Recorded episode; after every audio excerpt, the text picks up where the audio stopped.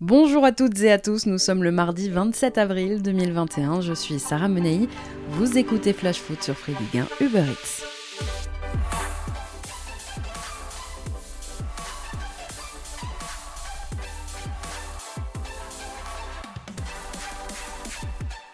On est tellement concentré sur le sprint final très haletant en Ligue 1 qu'on en oublierait presque que le championnat n'a pas de diffuseur télé pour la saison prochaine. Pourtant, eh bien, les négociations se poursuivent. Pour l'instant et jusqu'à la fin de la saison, c'est bien Canal qui retransmet toutes les rencontres conformément à l'accord passé en décembre dernier avec la LFP, souvenez-vous, après le retrait de Mediapro. Mais le foot français doit maintenant trouver un diffuseur plus global jusqu'en 2024. Alors Canal n'aurait absolument pas l'intention d'acquérir les droits de l'ensemble du championnat. Pour la chaîne cryptée, les principaux matchs l'intéressent avec les équipes de tête et son affiche évidemment du dimanche soir. Bein Sport de son côté a toujours le lot 3 avec deux affiches, mais c'est pas vraiment avec ça que le football français va se sauver. Pour la LFP, il faut donc absolument trouver un deuxième diffuseur capable de récupérer 80% des rencontres. Alors la Ligue serait aujourd'hui en contact avec DAZN, la plateforme britannique dont je vous parlais il y a quelques semaines. DAZN pourrait diffuser des matchs de second rang, mais ce nouvel opérateur, un peu méfiant et on le comprend après le retrait de Mediapro, voudrait d'abord se mettre d'accord avec Canal pour la distribution éventuellement d'une chaîne qu'il lancerait en France. Seul souci, du côté de Canal, on n'a manifestement pas très envie de faciliter l'installation de son concurrent en France.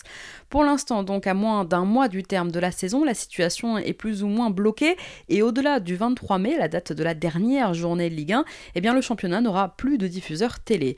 Le problème dans tout ça, c'est qu'au-delà de ne pas avoir du tout de visibilité pour les téléspectateurs, pour les abonnés, les clubs vont rapidement aussi devoir être fixés sur l'appel d'offres pour préparer évidemment un budget prévisionnel de la saison prochaine, pour préparer aussi le mercato estival. Allez, on passe à notre tour des clubs.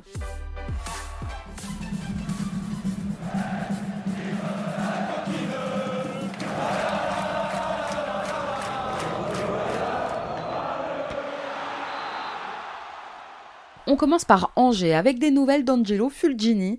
Touché au quadriceps et absent contre Monaco le week-end dernier, le milieu en juin reste incertain pour le déplacement du SCO à Lorient prévu dimanche prochain. Fulgini a bien repris l'entraînement individuel, mais ça risque d'être un peu court, a annoncé en début de semaine son entraîneur Stéphane Moulin. Et c'est un coup dur pour Angers parce qu'auteur de 8 buts toutes compétitions confondues, Angelo Fulgini s'est révélé comme un élément essentiel au SCO cette saison. Et puis initialement prévu le 7 avril dernier, l'audience de jugement au prud'homme dans le litige qui oppose le club à Olivier Piqueux, l'ancien directeur sportif du club licencié pour faute grave il y a tout juste un an, a été reprogrammé au 3 novembre prochain à la demande de l'avocat de Monsieur Piqueux, aujourd'hui, je vous le rappelle, président du Stade Malherbe de Caen. Enfin, sachez que des membres de l'état-major en juin seraient actuellement en Espagne pour préparer le mercato estival et discuter avec un entraîneur afin de préparer eh l'après-moulin qui, je vous le rappelle, partira en fin de saison. À Bordeaux, maintenant, les intentions de rachat du club continuent de s'étoffer. Le président des Girondins, Frédéric Longuepé, aurait contacté par exemple la banque Rothschild afin de trouver d'éventuels repreneurs. Dans le même temps, deux hommes d'affaires, Bruno Fievé et Pascal Rigaud, étudieraient eux aussi un projet de reprise en commun. Et puis un fonds d'investissement espagnol pourrait aussi entrer dans la danse. Bon, de toute façon, pendant quelques semaines, hein, ça va être que ça. Les rumeurs concernant d'éventuels repreneurs vont s'enchaîner. En attendant, sportivement, déjà, les Girondins sont en danger. 16e au classement, à 5 petits points de la 18e place à 4 journées de la fin, pas sûr que Bordeaux arrive à se sauver. Après leur défaite face à Lorient dimanche dernier, leur 12e quand même en 13 matchs, les joueurs de Jean-Louis Gasset sont rentrés au Hayan, le centre d'entraînement des Girondins qui a été tagué par des supporters en colère. À Bordeaux, sur le terrain comme en dehors, la crise est partout. Alors que 4 journées restent encore à, disputer, le DFCO, lui, est déjà en Ligue 2. Aujourd'hui, le club bourguignon et son président, Olivier Delcourt, sont déjà tournés vers l'avenir. Je le cite, monsieur Delcourt, l'objectif sera de remonter dans 3 ans. Il faut être réaliste. Avec David Linares et les joueurs qu'on va prendre, on aura envie de faire le mieux possible dès l'année prochaine. L'objectif est de reconstruire un bon groupe avec des joueurs qui connaissent le championnat de France, qui connaissent la Ligue 2, le national aussi. Sur le groupe de 26-27 joueurs, je pense qu'il en restera un tiers, un petit tiers. Il y a des joueurs qui veulent partir et nous aussi, nous souhaitons qu'ils partent. Voilà ce qu'a donc euh, déclaré M. Delcourt cette semaine dans les colonnes du bien public. Olivier Delcourt qui est prêt donc pour le grand ménage estival. Dernière ligne droite en revanche pour le RC Lens, vainqueur au forceps de Nîmes dimanche dernier. Les Lensois vont se jeter vers une fin de championnat où ils joueront leur qualification européenne. Mais c'est un programme difficile quand même qui attend les joueurs de Francaise en cette fin de saison.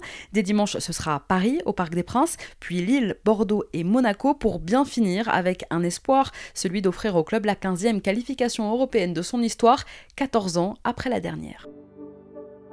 Du côté du LOS, que je vous en parlais hier, Mike Maignan a les projecteurs braqués sur lui en cette fin de saison, convoité euh, notamment par l'AC Milan. Si dans un premier temps les dirigeants milanais auraient souhaité conserver le jeune Gianluigi Donnarumma, les relations entre le club lombard et son gardien se seraient dégradées. Et dans l'histoire, eh bien, tout ça ferait bien les affaires de Mike Maignan. Toujours pas d'accord donc entre Donnarumma et son club formateur, les choses traînent un peu, et à 22 ans, eh bien, l'Italien pourrait bien s'apprêter à changer de cap. Alors pour éviter de se retrouver sans solution cet été, eh bien, Maignan serait la piste privilégiée des Milanais. En attendant, la saison de Serie A n'est pas encore terminée. Si le titre semble quand même bel et bien perdu pour les Rossoneri, il reste encore une place en Ligue des Champions à aller chercher. Et en Ligue 1, eh bien Mike Maignan, lui, avec le LOSC, vise le titre. Lui aussi est très convoité. Terem Moffi, le Lorientais, en inscrivant 5 buts en une semaine, dont un triplé dimanche dernier face à Bordeaux. Moffi est l'une des bonnes pioches du dernier mercato estival en Ligue 1. Arrivé en provenance de Courtrai en Belgique contre un chèque de 8 millions d'euros, Terem Moffi est l'un des grands artisans pour l'instant du redressement opéré par Lorient en 2021. Et cela ne passe évidemment pas inaperçu sur le marché. Aujourd'hui, le Borussia Dortmund serait à l'affût, mais il ne serait pas le seul club à se pencher sur Moffi.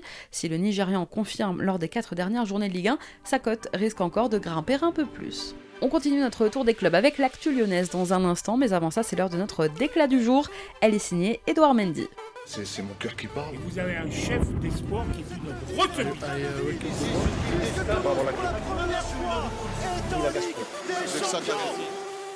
Ce soir, Edouard Mendy va découvrir avec Chelsea le dernier carré de la Ligue des Champions.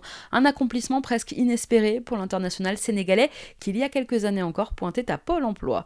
Transféré chez les Blues l'été dernier en provenance du Stade rennais, le gardien de 29 ans a connu une ascension, on peut le dire, fulgurante. Et dans une interview accordée à France Football cette semaine, Mendy est revenu sur l'appel qui a changé sa vie, le tournant vraiment de sa carrière lorsqu'il a été pris à l'essai à Marseille. Je le cite je venais de refuser un club de CFA qui me proposait de signer pour 900 euros. En étant bientôt père de famille, c'était inconcevable. Un ami avait une boutique, il cherchait quelqu'un pour la gérer et j'étais prêt à accepter. Mais un ami m'a appelé. Edouard, j'ai parlé avec l'entraîneur des gardiens de la réserve de l'OM. Il cherche quelqu'un, est-ce que tu es intéressé? Alors personne d'autre que mes parents ne savait que j'y allais. Je sors du vestiaire, je sors du vestiaire à Marseille, je vois Las Diarra, Ocampos, Nkoulou. Les mecs, il y a deux semaines, je les regardais à la télé contre la Juve. Ça a été les trois jours les plus stressants de ma vie. Sans mes parents me demandaient alors est-ce qu'ils t'ont appelé Et le vendredi soir, finalement, Stéphane Cassard me dit que mon essai est validé et qu'il m'attend lundi à la commanderie. Là, il y a tout un poids que je supporte depuis un an qui part. Je me rappellerai toute ma vie de cet appel. Ma mère avait retenu ses larmes pendant un an, elle a tout lâché et j'ai enfin revu des sourires sur les visages. Voilà ce qu'a raconté donc euh, cette semaine Edouard Mendy, une jolie histoire, un beau parcours de vie. Et ce soir, ce sont donc Karim Benzema et ses coéquipiers qui l'attendent, Edouard Mendy à Madrid avec Chelsea pour la demi-finale allée de la Ligue des Champions. Allez, on reprend notre tour des clubs. À Lyon, il reste encore 4 matchs en championnat pour espérer, mais la perspective de rester au pied du podium est bien réelle. La possibilité de voir l'OL terminer quatrième serait perçue comme un nouvel échec, et en conséquence, ça pourrait donner lieu à une énorme vague de départ cet été au sein de l'effectif professionnel. Pour reconstruire, Lyon pourrait se tourner vers ses jeunes. Cette saison, quelques joueurs ont su, en fonction du temps de jeu que leur accordait Rudy Garcia, se mettre en avant. Maxence Cacré, Melvin Bard, Ryan Cherky par exemple, ou même Sinali Diomandé. Et Juninho, qui aura les commandes pour choisir le nouveau coach lyonnais pourrait même le choisir eh bien, en fonction de ce critère et de son rapport avec les jeunes. À Lyon, l'été 2021 pourrait donc ressembler à une prise de pouvoir de l'académie. À Marseille aussi, il devrait y avoir euh, du changement cet été. Le président de l'OM, Pablo Longoria, a convoqué les journalistes demain pour une conférence de presse au Vélodrome. C'est assez inhabituel. Le président marseillais devrait présenter la nouvelle organisation du secteur sportif marseillais et il fera aussi le point sur les prolongations de contrat de ses joueurs. Je vous parlais tout à l'heure de Terem Mofi à Lorient. Eh bien à Metz, c'est le jeune Sénégalais Pape Matarsar qui impressionne cette saison au point de susciter une attention grandissante en Ligue 1 et à l'étranger. Alors il a à peine 18 ans, il est l'une des révélations de la saison. Il est capable de jouer milieu défensif, 10 ou même sur les côtés, et Frédéric Antonetti trouve qu'on parle trop de lui, qu'il faut le laisser tranquille. Alors certains disent déjà qu'il marche sur les traces de Sadio Mané ou d'Ismail Assar, passé comme lui par Génération Foot au Sénégal, puis par le FC Metz Alors ces dernières semaines, Julien Fournier, le directeur du football de l'OGC Nice, se serait renseigné auprès de l'entourage de Sarr. Il aurait même essayé Fournier de rencontrer sa famille au Sénégal. L'OL serait aussi à l'affût, comme d'autres clubs anglais. Aujourd'hui, la presse britannique évoque un intérêt d'Everton, par exemple, de Chelsea, mais aussi de Newcastle. En revanche, Frédéric Antonetti l'a dit, que ce soit pour lui, pour Fabien Santonze ou pour Kiki Kouyaté, le club ne bradera pas, d'autant plus que l'été dernier, Sarr avait signé un contrat de 5 ans avec Metz. Mauvaise nouvelle sur le Rocher, mauvaise nouvelle pour l'AS Monaco qui va devoir se priver de Stevan Jovetic pour la rencontre de dimanche prochain contre Lyon, une rencontre qui sera capitale dans la lutte pour la Ligue des Champions. Sorti sur blessure au bout d'un gros quart d'heure de jeu contre Angers le week-end dernier, Jovetic va passer des examens cette semaine mais il est d'ores et déjà acté que le buteur monténégrin manquera la réception des Lyonnais dimanche soir. Gelson touché par le Covid et Sofiane Diop blessé à la cheville devrait également être forfait. Je vous rappelle qu'en cas de victoire dimanche, eh l'ASM pourrait mettre Lyon à 7 points avant les trois derniers matchs de championnat et faire ainsi donc un énorme pas vers la qualification en Ligue des Champions. À Montpellier, les discussions se poursuivent entre Junior Sambia et le club. Pour l'instant, aucun accord n'a été trouvé entre les deux parties pour la prolongation du jeune latéral. Un rendez-vous est donné en fin de saison pour boucler ces négociations. Le joueur ne serait pas contre rester héros club, mais il serait aussi à l'écoute des autres propositions en provenance notamment de la Ligue 1. Dimanche, après une première période très compliquée, les Nantais, menés à la pause, ont su réagir et s'imposer de buts 1 face à Strasbourg. Alors bien sûr, les Nantais sont loin d'être sauvés, mais leur victoire, conjuguée à la défaite des Nîmois à Lens, permet aux Canaries d'être barragistes et permet surtout aux Canaries d'espérer. En tout cas, face au Racing, ils se sont révoltés, ils se sont réveillés. Il faut dire que vendredi, avant le match, ils avaient reçu la visite à la jaunelière de leur président, événement assez rare. Valdemarquita s'était adressé à ses joueurs en promettant à chacun une prime en cas de maintien. Le discours s'est aussi voulu assez grave en rappelant aux joueurs qu'ils devraient assumer ensuite le licenciement de salariés du club en cas de descente en Ligue 2. Alors apparemment le message est passé, provisoirement du moins. À Nice maintenant, en pleine convalescence après sa grave blessure au genou, Jeffrey Adelaide participe à la construction d'une école au Malawi. Le milieu des Aiglons a remis cette semaine un chèque de 25 000 euros à l'association partenaire pour financer la construction d'une école à Balaka dans le sud-ouest du Malawi, un coin de la planète où les enfants jusqu'ici devaient marcher près de 10 km par jour pour aller à l'école. Allez, on est mardi et comme tous les mardis, on passe à notre rubrique écho dans Flash Foot. Lâchés par ses actionnaires en fin de semaine dernière, les Girondins de Bordeaux doivent retrouver un repreneur. Mais combien vaut le club aujourd'hui? Alors avant de répondre à cette question, petit retour en arrière. Il y a deux ans et demi, le club était vendu par M6 à GACP, un fonds d'investissement américain dirigé par Joseph Dagrossa. Le chiffre à l'époque était bien sûr resté secret, mais depuis, eh bien, des informations ont filtré et le journal L'équipe, par exemple, avance la somme de 100 millions d'euros à l'époque pour la vente du club. C'était donc il y a un peu moins de trois ans. À l'époque, King Street avait contracté un crédit de 40 millions d'euros auprès d'un autre fonds d'investissement, Fortress. Et eh bien King Street doit aujourd'hui rembourser évidemment ces 40 millions d'euros d'ici octobre 2022. Bon, en gros, à l'époque, le club avait été racheté à crédit. Il y a quelques mois, le propriétaire américain des Girondins discutait déjà avec d'éventuels repreneurs et il espérait en tirer 130 millions d'euros. Sauf qu'entre-temps, les choses ont évidemment bien changé. Face à une situation financière catastrophique et déjà déficitaire, les Girondins auraient aujourd'hui une dette qui s'élèverait à 60 millions d'euros, juste pour la dette. Donc un énorme trou dans la caisse qui aurait poussé les propriétaires à se désengager du club la semaine dernière et à placer donc les Girondins sous la protection du tribunal de commerce de Bordeaux. Alors peu importe si depuis un an le club a mis en place une politique d'austérité avec des licenciements notamment pour essayer de redresser la barre, rien n'y a fait. Les salaires des joueurs restent très élevés à Bordeaux, les tribunes restent-elles désespérément vides? Et surtout le business plan des Américains était en partie construit sur les droits TV. Ils se sont plantés c'est en partie avec eux que King Street espérait récupérer son argent. Il en sera rien évidemment cette saison, Mediapro s'est désengagé et l'avenir des droits télé, j'en parlais tout à l'heure, reste très flou. Alors aujourd'hui le club ne coûte plus rien ou presque. Il n'y aura pour les futurs repreneurs que la dette finalement à gérer, mais un acheteur pourrait par exemple récupérer le club pour 40 ou 50 millions d'euros tout en conservant une petite dette de 10 ou 20 millions d'euros. Cette semaine, François Pinault, le propriétaire du Stade Rennais 4e, fortune française, fondateur du groupe Kering évidemment, et propriétaire aussi du prestigieux domaine viticole bordelais, le Château Latour, appelle les propriétaires des grands vins à s'unir pour reprendre les Girondins de Bordeaux. Dans une lettre ouverte, Monsieur Pinault, qui s'émeut de la situation bordelaise, a lancé un appel à ses collègues propriétaires de grands crus bordelais. Lui ne peut euh, évidemment pas reprendre le club étant actionnaire unique du Stade Rennais, mais son appel est déjà une jolie initiative. Alors attention, juridiquement, le club Bordeaux n'est pas encore à vendre. Le mandat ad hoc est une procédure de négociation entre King Street et ses créanciers qui avaient donc prêté près de 40 millions d'euros. Cette procédure doit permettre aux propriétaires des Girondins de minimiser leurs pertes, de négocier évidemment sur les taux de remboursement et sur la durée du prêt. Ensuite, le club sera placé évidemment en redressement judiciaire ou en liquidation judiciaire et c'est à partir de là que le club sera en vente. C'est là que le tribunal de commerce de Bordeaux se penchera éventuellement sur le profil des repreneurs, si repreneurs il y a évidemment. Pour l'instant, King Street doit par exemple continuer de payer euh, les salaires bordelais. King Street reste évidemment propriétaire du club et doit donc continuer d'honorer ses engagements. Allez, on reprend notre tour des clubs, direction les Costières. Plus de peur que de mal pour Renaud Ripard, le joueur des Crocos qui avait pris, souvenez-vous, une semelle les crampons du Lensois Isiaga en plein visage, avait dû quitter ses partenaires en plein match le week-end dernier face à Lens. Le Nîmois, qui a dû subir 6 points de suture, ne s'est évidemment pas entraîné en ce début de semaine. Alors si Ripard est le seul joueur de champ à avoir disputé tous les matchs du Nîmes Olympique en Ligue 1 cette saison, il pourrait bien manquer, eh bien pour la première fois de la saison, la réception de Reims dimanche prochain pour le compte de la 35e journée de Ligue 1.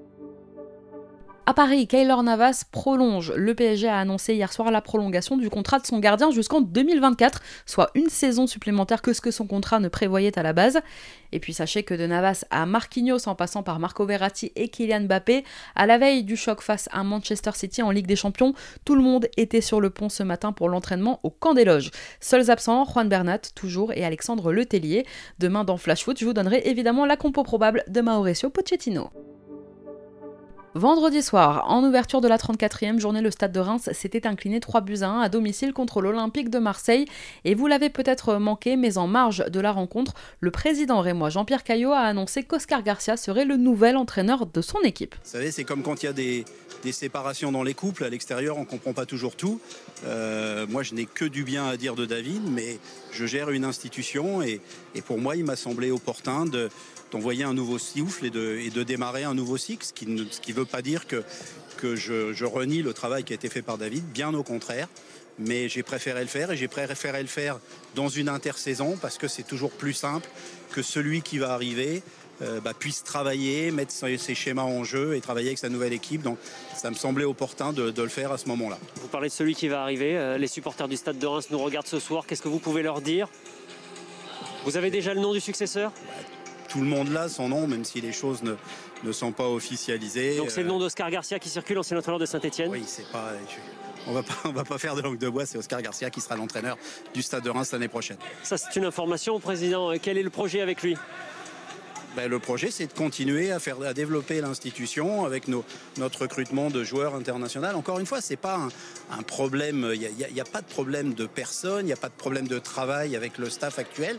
C'est juste qu'on va démarrer un nouveau cycle et qu'on souhaite le démarrer avec quelqu'un qui a une vision peut-être un petit peu plus internationale. C'est peut-être la, la, seule variante qu'il peut y avoir avec David aujourd'hui. Arrivé il y a 4 ans sur le banc de l'équipe première, David Guillon, qui avait fait monter le club en Ligue 1, va donc quitter Reims à l'issue de la saison. 4 ans après son premier passage en France, à la Saint-Etienne, où il avait remplacé Christophe Galtier sur le banc, et quelques mois après son départ du Celta Vigo en Espagne, c'est donc Oscar Garcia qui retrouve un banc de touche. À Rennes, les hommages se multiplient chez les supporters mais aussi chez les anciens joueurs du Stade Rennais depuis l'annonce du décès dimanche d'Annie, une fervente supportrice des Rouges et Noirs, fidèle soutien du Stade Rennais à laquelle Romain Danzé, Wesley Saïd ou encore Chris Mavinga ont tenu à rendre hommage. Elle était devenue au fil des années un visage incontournable des tribunes rennaises, une figure emblématique. Elle allait au centre d'entraînement à la Piverdière pour voir les joueurs, elle parcourait tous les stades de France et d'Europe pour suivre le Stade Rennais, une passionnée qui aimait le le club, que l'équipe gagne ou perde. Nous adressons aujourd'hui évidemment toutes nos condoléances à la famille d'Annie et à tous ceux qui l'aimaient.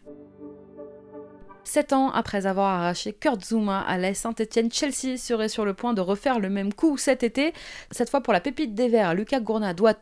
Les Blues pourraient passer à l'offensive dans les prochaines semaines pour conclure le transfert du milieu de terrain de 17 ans qui a déjà disputé 25 matchs de Ligue 1 cette saison avec les Verts. Alors reste à savoir quel prix la Saint-Etienne va fixer pour son joueur qui est encore sous contrat avec le club jusqu'en 2023. Enfin, sachez que comme annoncé, la Ligue a procédé à un allègement du protocole sanitaire lié au Covid. Le nombre de joueurs contaminés entraînant un report a été revu à la hausse. Un match de Ligue 1 ou de Ligue 2 est désormais susceptible d'être reporté à partir de 16 cas et non plus 11. 16 cas donc positifs recensés parmi la liste des 30 joueurs composant l'effectif d'un club. Aussi, sachez que l'UEFA va autoriser les sélectionneurs nationaux à présenter cet été une liste élargie de joueurs appelés à disputer l'Euro. Ce sera 26 et non plus 23 joueurs qui pourront être appelés pour pallier évidemment à d'éventuelles absences en raison du Covid. Didier Deschamps annoncera sa liste dans trois semaines, le 18 mai prochain. Merci à tous d'avoir été avec nous, c'était Sarah Menei. Vous écoutiez Flash Foot sur Free Ligue 1 Uber Eats. On se retrouve demain.